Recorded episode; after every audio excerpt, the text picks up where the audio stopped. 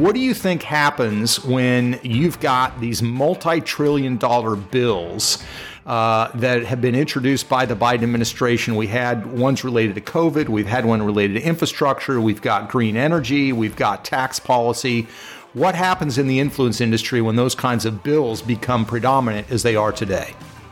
Uh, they get passed along bipartisan basis, and everyone's happy and generally agrees that you know that that, that what happened was good policy and beneficial to the majority of the citizens. Yeah, right? that's right. I mean, this is why GAI is on the cutting edge because we bring you information nobody else does.